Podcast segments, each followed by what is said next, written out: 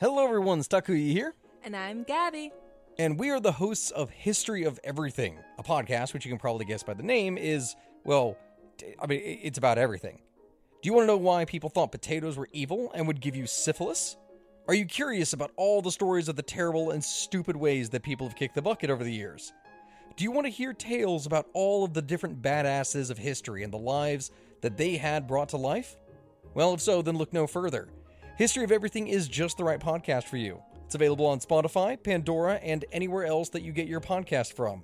Join us for some fun and just see how weird and wacky history can be. Hi, I'm Neil, And I'm Ken. and we are from the Triviality Podcast, a pub trivia style game show where a lack of seriousness meets a little bit of knowledge. Join us each week for an hour long game of general knowledge trivia featuring special guests from around the world, plus tons of extra themed episodes. If you want to improve your trivia game, Or you just want to scream at us in your car when we get easy questions wrong, then we're the show for you. Find Triviality on all your favorite podcast apps. but you know that because you're already listening to a podcast. What follows may not be suitable for all audiences. Listener discretion is advised. The world is full of stories. Stories of mysteries, of curiosities, Join Kat and Jethro Gilligan Toth for the strange, the bizarre, the unexpected as they lift the lid and cautiously peer inside the box of oddities. big fancy night out last night. You and I went to a, a winter gala, and uh, we got to I got to wear my tux for the third time You in, looked so beautiful. in the ten years that I've owned it. And um, the thing was, I don't have a formal jacket, outdoor coat to wear, Right. and and so I just wore my tux, and it was four degrees. Well, there's a jacket built into a tux. Well, but it's not warm though. No. If anything, it traps the cold. So, yeah, it's uh, after a glorious evening, we're getting ready to leave. It's four degrees. I've got a giant slit up the side of my skirt. You're wearing not a coat. Not a coat. And, uh, and well, uh, we almost died. almost died. Yeah. On the way on the way home we stopped and picked up a jar of salsa and left it in your car. And No. yeah, now it's a salsa berg. It's just yeah, I just went out to uh, check the mail and yeah. There's a big block of frozen Mexican condiment in your car. Just so you know. Oh, no. It didn't burst open, Yeah. did it? No. Yeah. Oh, Well, it'll be easy to clean up because it's frozen. I guess. That makes me sad, though. What a waste of delicious salsa. That is true. Um, Our favorite salsa, by the way, Todd's. Todd's salsa, made here in Maine. It's it's fabulous, and he comes up with all these flavors all the time. Plus, it's delicious when it's frozen. It's uh, it's a lot like a salsa sickle. Anyway, it's the box of oddities. We are delighted that you've joined us once again for this uh, plethora of nonsense that we put forth into the uh, podcast sphere. And I believe you go first. Really, that doesn't seem right. Well, it is All right, I'm more than happy to. okay. Thank you for uh, this opportunity. To, I su- I support you. thank you. I do. I'm here for Appreciate you. you. Plus, it gives me a few more minutes to finish this beer. Go ahead. You know that uh, I'm intrigued by all living things. Yeah. Let's learn about it. Okay. Um, so why wouldn't I be even more intrigued by giant living things? That's the difference between you and I. You have a fascination for living things. I have a fascination for dead things. And yet, our interests overlap. Well, yeah. It's beautiful. because we actually both have an interest in living things and, dead yeah, things. You're right. yeah. Go ahead. And salsa. And frozen salsa. No, we don't have an interest in frozen salsa. I'm very upset about it. anyway, so let's talk about deep sea gigantism. Okay. So, deep sea gigantism is the tendency for uh, species of animals to be larger than their shallow water relatives. Because of the um, pressure. Okay, we're going to get into that. I'm sorry. I'm just so damn excited. It's because it's because they're bigger, isn't it? Because of the- Because they're bigger. It- yep. They're bigger because they're bigger. That's see what happens when you try to jump in and ruin my story. they're so big that they're that they're that they're not small. And there are so many examples of deep sea gigantism. Moving right along. The giant isopod. So there are almost 20 species of large isopods, and they are abundant in cold, deep waters of the Atlantic, the Pacific, and the Indian Oceans. What's an isopod? There we go. All right. So, uh, you know the common isopod as being like the woodlouse or the pillbug. They're the little gray guys. Uh, you poke them with a stick and they kind of curl up. And they're like, nah. Okay, yeah, yeah, yeah. yeah. Vermin. I don't like that. I mean, don't poke them with a stick. But if you did poke him with a stick, that's the type of voice that is in Cat's head. She assigns voices to every animal. Any hoozle. So they're they're little gray guys, and they've kind of got that exterior shell, you know, that little, yep. you know what I'm talking about, pill bugs. Google it. Um, so their cousin, the Bathynomus giganteus, is often considered the largest isopod in the world. So they've got a strong, thick exo- exoskeleton, and they they look like the pill bug, just a little bit rounder. Okay. So they're not quite as flat. And and also they're enormous, So this is a giant lice, pretty much. essentially. How big do they get? They can get about the size of a small dog. Oh. You're kidding me. Right? Oh my god. Lice the size of a small dog? You you couldn't you wouldn't be able to use a lice comb, you'd have to use a garden rake. Oh wow. Yeah. Wow. Well, you got lice in your hair the size of a of a poodle. All right, not quite the size of a poodle. Like picture a poodle but without legs. Oh, that's awful. No, picture um picture like like a loaf of bread. Okay, okay. So they're the size of a loaf of Wonder Bread. Oh. Um, I can't stop thinking about that poodle. They're uh, they're actually really interesting because they've got uh, seven pairs of legs, uh, and the first pair is modified into uh, what are called maxil- maxillipeds, which literally translate into mouth feet. So they Ooh. just they're just the the food shoveling legs. Okay, okay. Gotcha. And they have four sets of jaws, which are modified for cutting and tearing. So they're these like extraordinarily large, extraordinarily large pill bugs uh, that have four jaws and uh, and mouth legs. And these are how far down in the ocean? They're really far really down in really deep. ocean. Okay, and what do they feed on? are they carnivorous? Yeah, Okay, you know so they like they like little littler sea bugs. littler sea bugs. Okay. The uh, the giant sea spider. Sea spiders are marine arthropods, and they are cosmopolitan, according to Wikipedia. Cosmopolitan. I really enjoy. they're They wear top hats. Yep, they're very uptown. They carry canes. They're putting on the Ritz You is know what they're it. doing. Yep. They're found in oceans all over the world. There are about uh, 1,300 known species, and certain scientific name of sea spider are so small that each of their tiny muscles consists of only one single cell surrounded by connective tissue. so they're crazy. just these little nugget guys. Now, like true spiders, sea spiders, some sea spiders have eight legs, but not all do. Some sea, sea spiders have 10 and even 12 legs because they're not they're not arachnids. They have a spread of about uh, 27 inches. 27 inches. Yeah. A spider, a sea spider, 27 inches. Right. He could have 12 legs also. Just keep that in mind. Wow. 27 inches. That would be probably about eight grilled cheese sandwiches Side to side. side to side. Mm. I always go with stacking as far as Sure, sure. But, you know, that's just how you and I are different and the same. Well, I operate on the linear grilled cheese measurement scale. Oh, like the Europeans. Oh, sure. Sure. Yeah, I'm a traditionalist. The Japanese spider crab. Japanese spider crab is a marine crab that lives in the waters around Japan, and it has the largest leg span of any arthropod. Why do I choose to do anything with scientific names?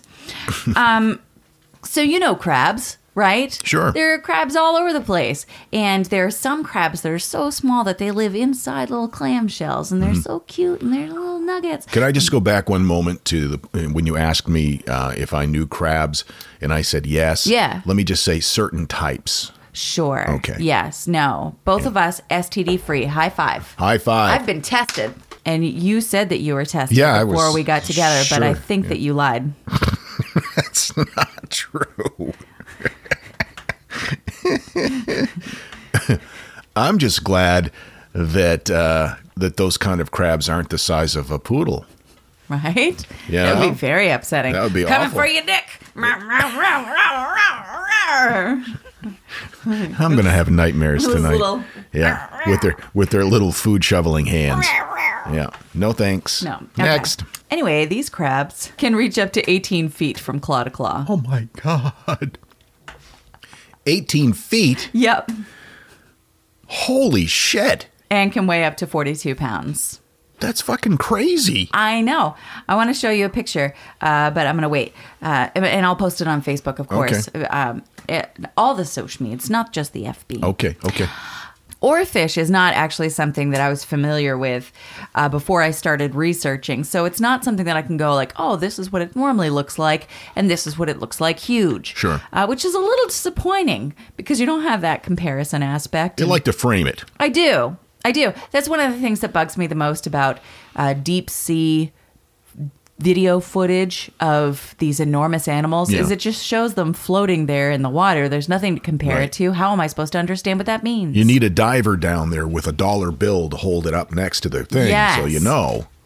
All right. So the giant oarfish is a species with worldwide distribution, also very cosmopolitan, excluding the polar regions. He's the world's largest bony fish, and he's got a very ribbon like narrow shape. Okay. Plus, he's got a dorsal fin that runs along his entire length. I'm picturing something eel like. He's kind of eel like. Okay. Um, he's also almost see through. So you've got this kind of well, at least this this species that I was reading about earlier today, um, So like a ghost eel. like a ghost eel. Like a giant ghost eel. He's got uh, little stubby pectoral fins, which are actually pretty cute, and long oar-shaped pelvic fins. Now they call them oarfish because they've got these little nuggets that they use on the side, and they kind of like Like like they paddle along like, they paddle, like, like with oars. like as though they had Okay. little tiny boatmen on them. You, you know what I'm getting Sure, at. Anyway, sure. okay. So there are several species of this guy. The streamer fish is known to reach 10 feet in length.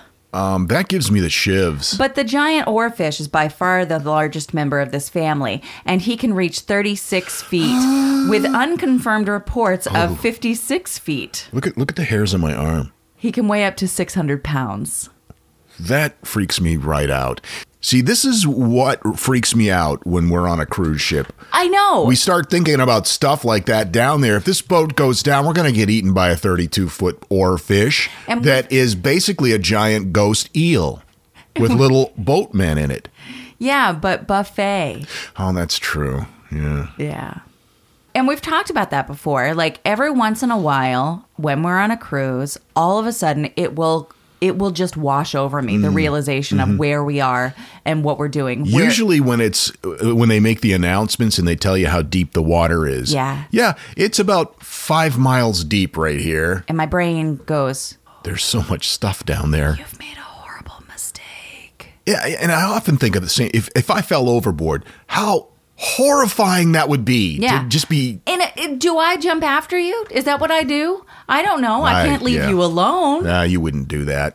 Well, no, you would. What I'm saying is, don't. Okay. Well, you first of all, you don't you don't get Yeah. to tell me what to do. no, no, don't, don't. Yeah. Um, the colossal squid. Sorry. That's all right. The colossal squid.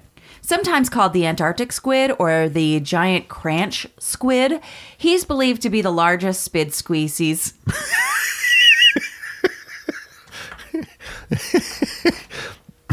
You know, I, I did my I did my thesis on the on the largest spid squeezies.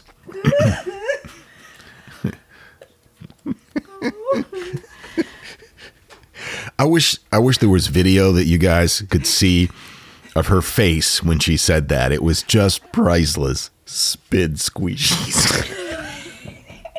You're adorable. Anyway, they're real big. Yeah. And um, and now the thing in the middle. okay, okay, okay. so the Colossus squid is Wait, known. wait, wait, wait. I need you to sort your sizes. So the oh yeah, okay. Uh, Wikipedia and uh, ZME Science. Okay, thanks. and then Google image searches. So the Colossus squid is known from only a few specimens. And so we've talked about like giant squids before. Yes. And we know that giant squids are pretty giant, but the Colossus squid uh, dwarfs that guy. And his maximum size is approximately 39 to 46 feet. He can weigh up to 1,650 pounds. And that's just based on small specimens with the assumption like this is how they grow Sure, and if they're this sure. Mm-hmm. big at this age then they must be this big at this age because they they're they have so few specimens to study uh, for example their eyeballs they have the largest eyes documented in the animal kingdom and the only references they have are those very few uh, specimens, and mostly those have been dead. So, the partially collapsed specimen that they reference in this article was about 11 inches in diameter. The eyes are estimated to be 12 to 16 inches when the squids are alive Good lord. right? Yeah. That that kind of detail uh, really puts a puts things in perspective. I mean, that's this, right? Mm. That no, what you're doing right now is about nine inches. What are you trying to demonstrate? His eyeball, Yeah, but how how big? twelve to sixteen. It would be more. That like, doesn't even make any sense. it would be like a small hubcap. Where's that hubcap heaven? Oh, that's in northern Maine. Yeah, That's yeah, Yeah. That place is weird. it is. It's just a place that sells old hubcaps. I love it. I love. Anyway, it doesn't. That okay. Moving right along. Here's something neat about the Colossus squid, though. He is uh, different from the giant squid in this way. So the giant squid's arms and tentacles have the suckers lined with small teeth. Right? These Yeah, yeah, their yeah. little tentacles are like nom, nom, nom. But the colossal squid's limbs are also equipped with sharp hooks. Eh. Some eh. swiveling No, hooks no. This is like others three pointed. it's like an evil alien creature from another galaxy. They're amazing. Holy shit!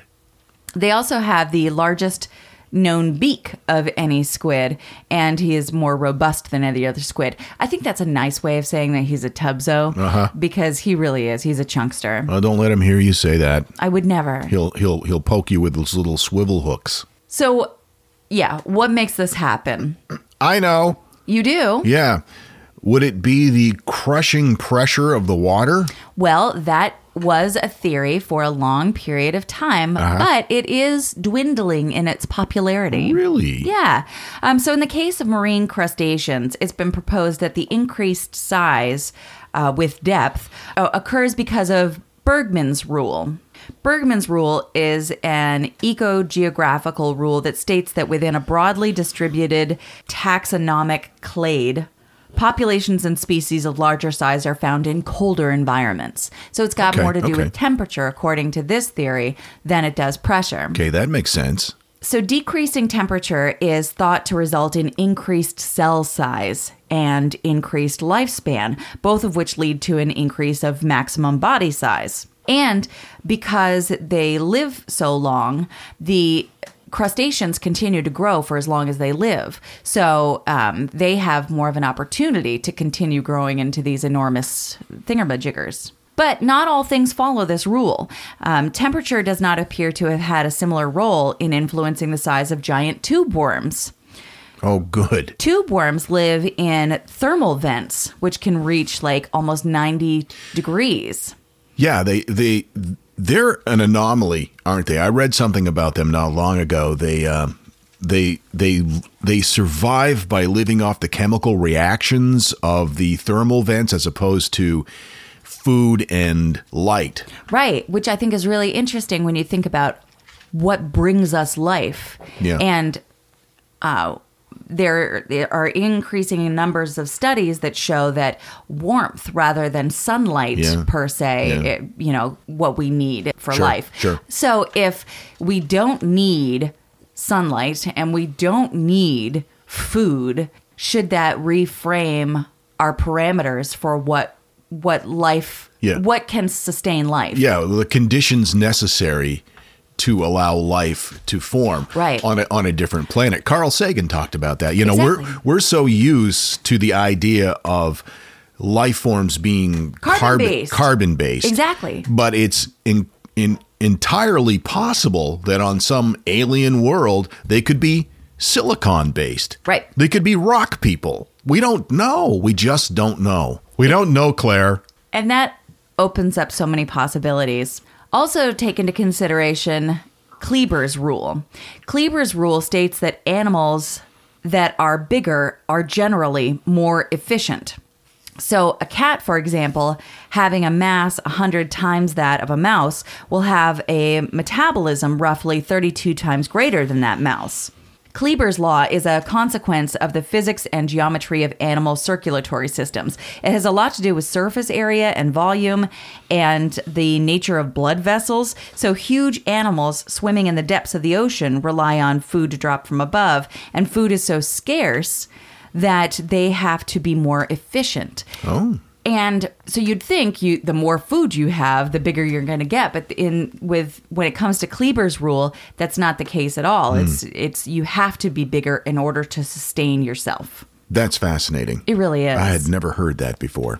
the as I mentioned, the the the incredible pressure, the crushing pressure of the deep sea is really decreasing in its popularity in in uh, theory as to why these animals can get so big. Um, but it's still kind of in there, and it might be a combination of all three of these things kind of working together to make these amazing, gorgeous. Uh, Horrifying swivel hook, eat your dick crabs. yeah, yeah. Yeah. So there you go. There's deep sea gigantism. Fantastic. That uh, that is something that uh, has always intrigued me. What you know, when you think about it, we know more about the moon than we do the depths of the ocean. Mm-hmm. Yeah, they. Uh, what is the estimate that we've explored about five percent of the ocean? Something like that. Which that. is incredible. It really is.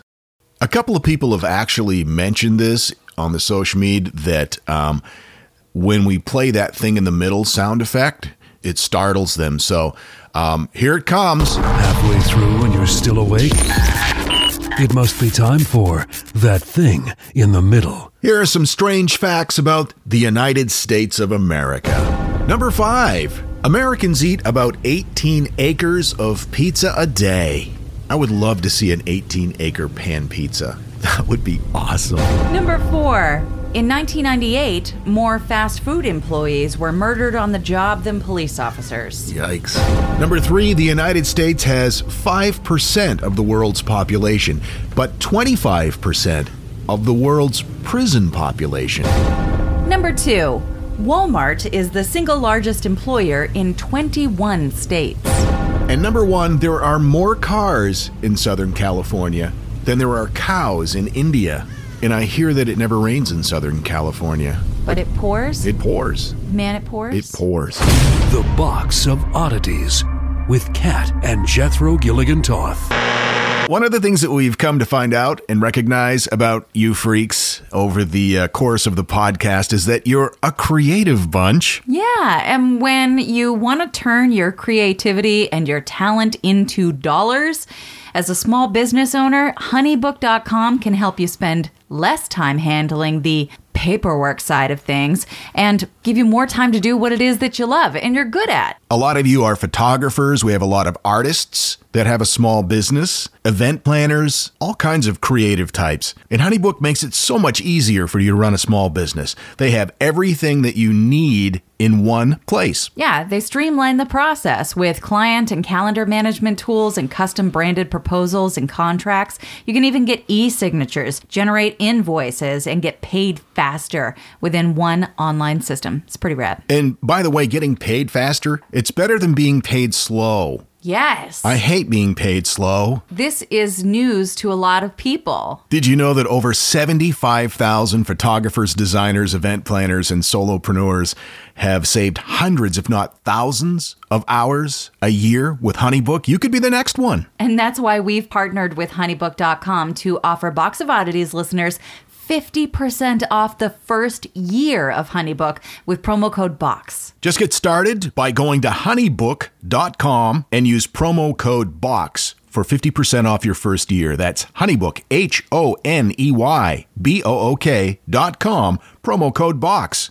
That's B O X. honeybook.com, promo code BOX. Take your small creative business to the next level. Let us tell you about Stitch Fix. Yeah, I'm really excited about Stitch Fix becoming uh, a member of our Box of Oddities family of sponsors because I'm stylistically challenged. If it's not jeans and t shirts, I'm lost. So, Stitch Fix helps because it's an online personal styling service that finds and delivers clothes, shoes, and accessories to fit your body, budget, and lifestyle. I'm excited about this because I just went to their site and uh, I told them my sizes. I indicated what styles that I like, and I even told them what my budget was. And my very own personal stylist is going to handpick five items and send them right to my door. So, what happens is you get this box filled with beautiful items, you try them on, you pay only for what you love and return the rest. So, it's like you go into it, your bedroom becomes your dressing room. Yeah, it does. And then you're all like, I like this, I like this, I like this, I like this, I like this. I will keep all of them. Yeah, but if you. anything doesn't work for your body or your budget or whatever, you just send it back. Boom. Shipping, exchanges, and returns are always free. I love that. All the big time Hollywood people have their own personal stylists, and you could have one now yourself. Your own online personal styling service is Stitch Fix. Stitch Fix's styling fee is only $20, and that is actually applied toward anything you keep from your shipment. That's beautiful. And again, shipping, exchanges, and returns are always free, and there's no subscription required. You sign up to receive uh, scheduled shipments and get your fix whenever you want. Oh, I see what you did there. Yeah. Get started now at stitchfix.com slash box, and you'll get an extra 25% off when you keep all five items in your box. That's stitchfix.com slash box to get started today. Stitchfix.com slash box. S-T-I-T-C-H Stitch. F-I-X Fix. dot com slash box. Box. They've been married longer than they've been doing this podcast, and they're still talking to each other. Kat and Jethro Gilligan Toth continue with The Box of Oddities. Recently, I talked about uh, the uh, inspiration for Dr. Frankenstein, the guy that hooked up dead bodies to batteries and Yeah. made them twitch about. Got a message from uh, Dr. Frankenstein. It's an extraordinary name. Love that. Neurobiology student here, he says. Y'all had a solid hypothesis, but blood isn't what conducts electricity between neurons. The cells themselves conduct electricity across their membranes, and uh, they can still function after an organism dies, as long as they're still intact. The head being drained of blood probably caused the tissues to dehydrate, which basically means that the cells shrivel up and die from losing all of their fluid. That's amazing. Yeah, cells are incredible. No, it's amazing that a neurobiology student listens to this podcast. That's cool. I love that people who have educations listen. Smart people. They listen to us. Right. And I appreciate the fact that Dr. Frankenstein seems to understand that we're not a news source. Right. you know, and that he just recognizes, he or she, I don't know, uh, recognizes that we're just two people interested in stuff talking about things. yeah. Don't get mad at me when I mispronounce something because I'm not supposed to know how to pronounce that thing. We're a couple of goofballs. Back up off me, turd. Dr. Frankenstein, We salute you. Meanwhile, we got a message on Instagram. Funny thing happened yesterday. I work in a neurobiology lab. No. One of your earlier episodes, Kat said something about not listening to something uh, if you get queasy or something like that. Meanwhile, I'm dissecting rat brains after eating a very large serving of spaghetti. These two events happened in separate rooms, of course. I don't know why, but this made me laugh. it made me laugh too. Our email address, curator at theboxofoddities.com. Find us on all the social medias, and uh, we do our best to try to get back to everybody. It's becoming increasingly more difficult, though. But we love you. We really do. You know how my fashion quest is to uh, bring back the cod piece? Absolutely. Yeah, because it's long overdue. Plus, it's fun to say. Cod piece. Um, I thought I'd talk about some of the more unusual fashion trends throughout history. I love it. All right, we'll start with the cod piece. Uh, I'm getting my information from allthingsinteresting.com, Wikipedia, One of our favorites. and Ranker. Let's start with cod pieces. Uh, cod pieces. They were a um, flamboyant statement uh, meant to emphasize a man's manhood. It was really kind of a cock helmet, basically, was what it was. It was about the size of, uh, I don't know, what would you say that's about the size of? I don't know. I've been lied to about size so much. It's about the size of a pickup truck, and um, no, it's uh, you know it, it looks like an athletic supporter, you know, like one of those protective cups that baseball catchers Oh, wear. Oh, sure, yeah. something like that. It became popular with King Henry VIII in England, who wore his prominent accessory in uh, all of his portraits, and also in real life. if I remember correctly, the King Henry VIII had those portraits where he's he's standing like with his hands on his hips, all like yes, Right there. yeah, and Yep. it's it's almost like he's pushing his his ween out toward you. Oh, yeah. Clearly, he had some issues. Now, during the Elizabethan time, this was weird. This I find fascinating. Queen Elizabeth I had an insane penchant for sweets. She loved sugar Okay. and sweets. And because of that, her teeth rotted out of her head. Oh. And because of that, black teeth became all the fashion rage Oh my goodness! back in the day.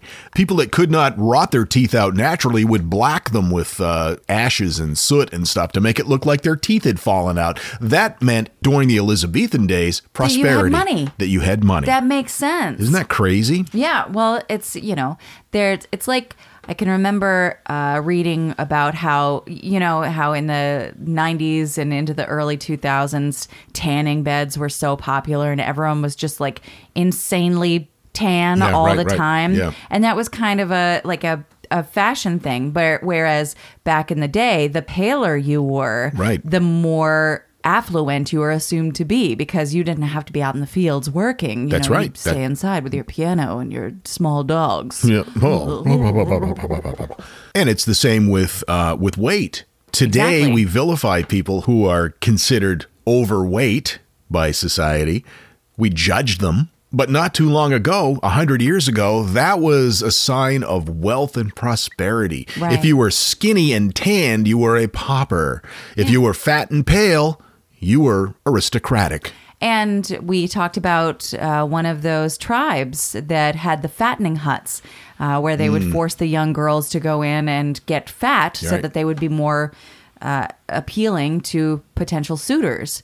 It's it is entirely society based, and if you believe in any way that your value is based on how much you weigh or how you look to other people, please stop that. Yeah. because It's going to change. it's going to change and it doesn't matter. like as a as a fat pasty guy, I would have been all the rage 150 years ago. You're all the rage right now. oh, you're sweet. You're all the rage in my heart. But yes, black teeth because sugar was such an expensive commodity in Tudor England, it was considered to be a sign of wealth and, and excessiveness. Similarly, blackened teeth also became fashionable in late 19th century Japan as well, Now, it, for the same reasons, or for basically the same reasons. Wow. Because sugar was expensive. In the 1850s and 60s, hoop skirts were all the rage. still love them. They I were- just like the way they move. They were made out of uh, crinoline, C R I N O L I N E, Crinoline. crinoline. Anyway, they reached the height of their popularity during uh, those two decades. And you know what hoop, hoop skirts are? They're, they have like this wire frame that make the skirts go way, way out. Allegedly, they actually saved women from drowning. Really? That there were several cases where women had fallen into the Thames River or a canal and floated to safety. See, I would think it would do exactly the opposite. I saw a video once of a bride who jumped off a boat uh, in her wedding dress. And of course, she's wearing a wedding dress. So when she hit the water, the dress came up over her head. Like a pool cover. Yes, exactly. Whoa, which is like my greatest fear in the Horrifying, whole yeah, world. Which yeah. Unbreakable is a great movie, but I just can't watch that scene. Anyway, uh, and she had to be rescued because she just became immobile. That's crazy. Yeah. That is crazy. Anyway, uh, hoop skirts. Yeah. Yeah, yeah. They became so popular that uh, the phenomena was called Crinoline mania. Even though have to make everything into a mania. I don't know. At least it wasn't Crinoline Gate. That was too early for that. But even though these dresses allegedly saved some women from drowning, they also uh, had a had a penchant for catching on fire. Sure. That was an issue because this material was extremely flammable, and you have it placed over a uh, a screen which allowed airflow, and these things would go up like a torch. Right. And you have no understanding of how much space you take up. That's true too. There was a version; these weren't hoop skirts, but a version of uh, of dresses a little bit earlier, like during the 17th century. You see pictures of uh, French nobility, uh, Marie Antoinette types wearing it, and, and instead of the hoop skirt going all the way around, they were just on the hips, and they made them made you look extremely wide on the hips, but your front and back were flat.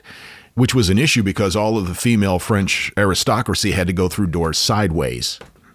It's sounds funny, but it's true. Yeah, and it's interesting that things like this actually dictate, you know, architecture and how things were Yep. built at the time. It's like, oh, we need some wide doors for our giant hipped ladies. In 1914, hobble skirts became very popular, extremely tight ankle length skirts. Probably seen old vintage footage from the early turn of the century. They're just kind of they can barely move their feet because the the size of the opening of the bottom of the of the skirt is so small. They they're hobbled. Yeah, they're hobbled. Women could only walk in tiny measured steps. Critics uh, derided the hobble skirt as uh, indiscreet and wasteful. And when World War One came around, uh, they kind of faded out into uh, into history.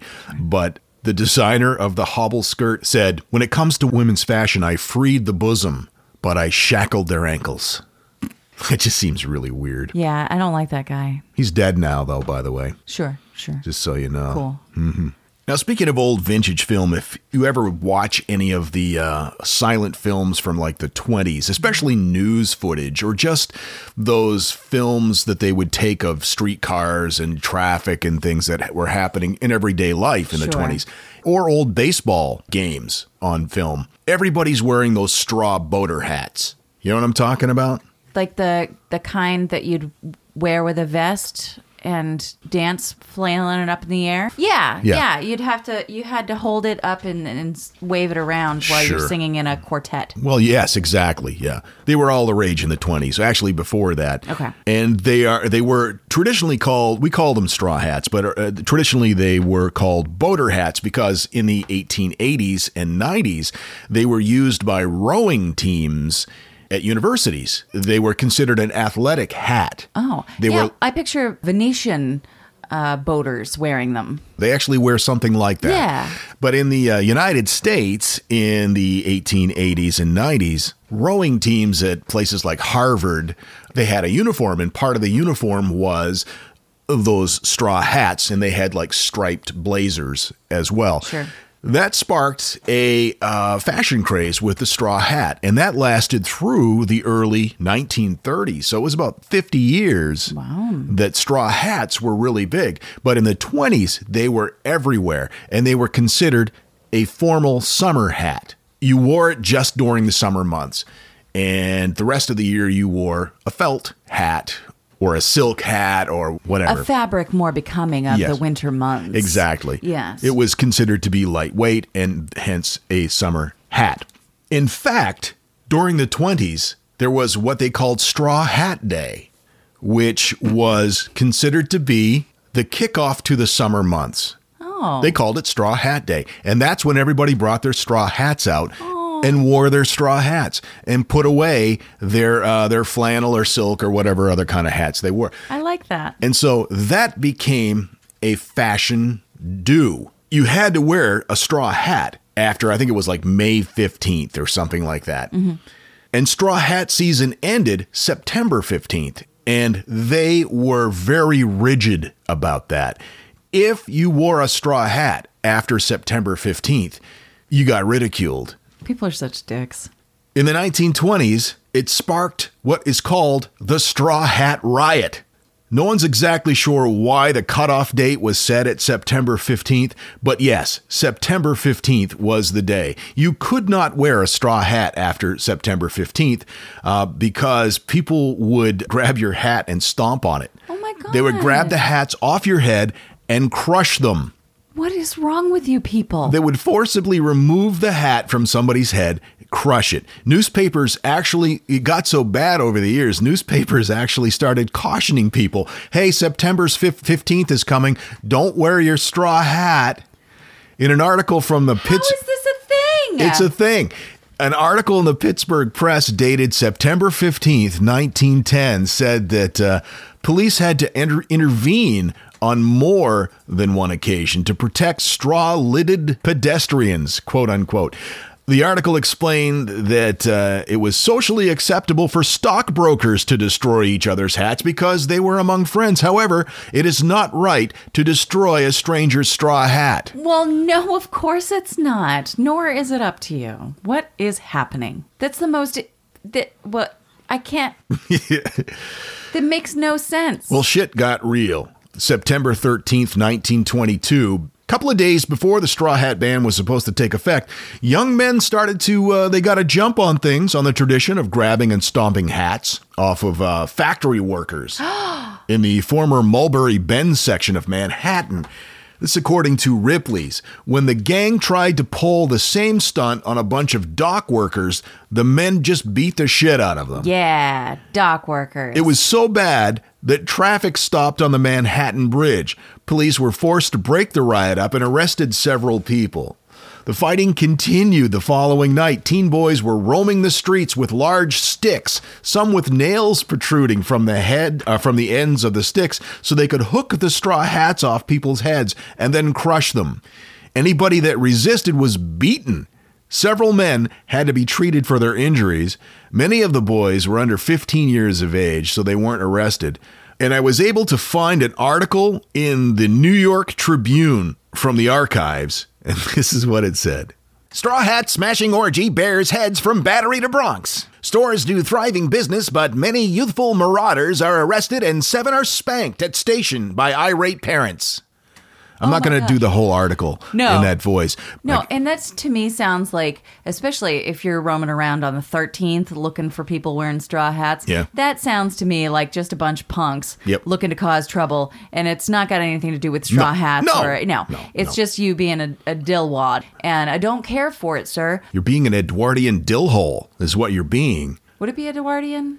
The article says boys were guided by the calendar rather than the weather, and most of all by their own troublemaking proclivities. Indulged in a straw hat smashing orgy throughout the city last night. A dozen or more were arrested, and seven were spanked. I'm, I'm sorry, straw hat smashing orgy to me conjures lots of pelvic region straw hats. You know those party games where you're supposed to pop the balloon Sure, between sure. your, Yeah, your right, right. It's Yeah. just a straw hat, Sure. and lots of wangs. A dozen or more were arrested, and seven were spanked ignominiously uh, by their parents in the East 104th Street Police Station by order of the lieutenant at the desk. I love that. We need to get back to that. If you've got hooligans and they get arrested by the police, the parent should come down and have the desk sergeant order them spanked. I don't know. I'm still like my brain's still on the orgy track, so Sure, I got you. I understand. that doesn't sound like punishment at all. The New York Times reported that hundreds of boys terrorized straw lidden civilians, uh, forcing them to run through a gauntlet. They actually formed a gauntlet and made the straw hat wearers run through it. A man named E.C. Jones claimed 1,000 teens were part of a roaming mob on Amsterdam Avenue. Where are your parents? Harry Gerber, 25, was kicked and beaten so badly that he was hospitalized. Oh my goodness. Just because he wants to wear a straw hat until the length of time that society deemed was reasonable. He had two. He had 48 hours on. of straw hat wearing time left. That just makes me want to bust out a straw hat and wear it right now. Yeah, it's January. Yeah. The police were greatly outnumbered and were even targeted, according to newspaper accounts. Were they wearing straw hats? A group of boys threw acting detective Sergeant Brindisi's hat in the street, and he fell into a gutter while pursuing his tormentors. So police would break the gang up in one district, and then they would just go to another district of the city and reform and start smashing straw hats there. It's like a shitty flash mob. Interestingly, though, the riot was, uh, well, it was a boon for hat stores. They stayed open late to provide uh, the seasonally appropriate hats so that uh, people would not wear their straw hats and get get mugged. Do you think these kids were the kids of hat store owners? I didn't think about Is that. conspiracy? Could be. The hat snatching tradition continued for a couple of more years, and one man was reportedly killed in 1924. What? Yep. In 1925, the Times published an article Discard Date for Straw Hats Ignored by President Coolidge. President Coolidge wore his straw hat after seven, after the 15th of September, effectively ending the ban on straw hats after the 15th of September. Not officially, but because he wore one, then it was acceptable and it eliminated all of the straw hat riots. Creating peace across the nation. Coolidge. The straw hats uh, continued to be worn for a couple of more years, but faded very quickly in popularity after that. So by the early 30s, they were being replaced with uh, softer felt hats, Even for summertime? What even for summertime. thinking? I know, it's crazy. So there you go. The great straw hat riot of 1922 and some weird fashion trends from the past. I love it. And you know, I love fashion. I do. I love I love the creativity that goes into fashion, but I despise the idea that you have to subscribe to fashion in order to be, you know, Socially socially, acceptable. yeah, and I agree. uh, If if you show me a neat dress, I'm gonna go, ooh, that's a neat dress. But if someone says like, why are you wearing those red socks with that pink shirt? I want to topple you. As a great sports writer once said, stop being a colossal jackwagon. I loved that. Colossal jackwagon is an awesome term. We need to start working that into conversation as much as possible. Agreed. getting uh, a lot of comments from people who have uh, got their tickets to the February 27th show at uh, Zanies Comedy Nightclub in Nashville, our first live show. We're kind of testing it out to see how it goes. If it goes well, maybe we'll do more. If it fails miserably, then we'll just slink out of town with our tail between our legs, uh, humiliated, broken, spent, and discarded like a smoking shotgun shell in the sand. Yeah, we'd probably do another one anyway. I probably would, yeah. You can get your tickets. There's still some general admission tickets available. TheBoxOfOddities.com. Uh, you should go to the social media pages. For pictures of gigantic spid squishies. Something like that. Anyway, uh, the Box of Oddities, twice a week. We will see you on Thursday, you freak. Until then, keep flying that freak flag. Fly it proudly. And so, let it be known that the Box of Oddities belongs to you, and its fate is in your hands. The Box of Oddities commits to the telling of stories stories of the strange, the bizarre, the unexpected. We wish to offer our deeply felt gratitude and appreciation for your patronage. TheBoxOfOddities.com. On Facebook at facebook.com slash Box of Oddities Podcast. On Twitter at Box of Oddities. And Instagram at Box of Oddities Podcast. Copyright 2019, all rights reserved.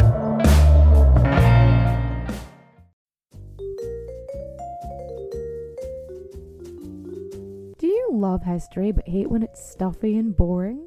Well, look no further and join me, Katie Charlwood, your friend, the neighborhood social scientist and reader of books, as I delve into unsolved historical mysteries, murders by gaslight, and of course, women who have been misrepresented through all time. On Who Did What Now, the history podcast that's not your history class. Listen wherever you get your podcasts. If you like this podcast, can we recommend another one? It's called Big Picture Science. You can hear it wherever you get your podcasts, and its name tells part of the story the big picture questions and the most interesting research in science. Seth and I are the hosts. Seth is a scientist. I am Molly, and I'm a science journalist. And we talk to people smarter than us, and we have fun along the way. The show is called Big Picture Science, and as Seth said, you can hear it wherever you get your podcasts.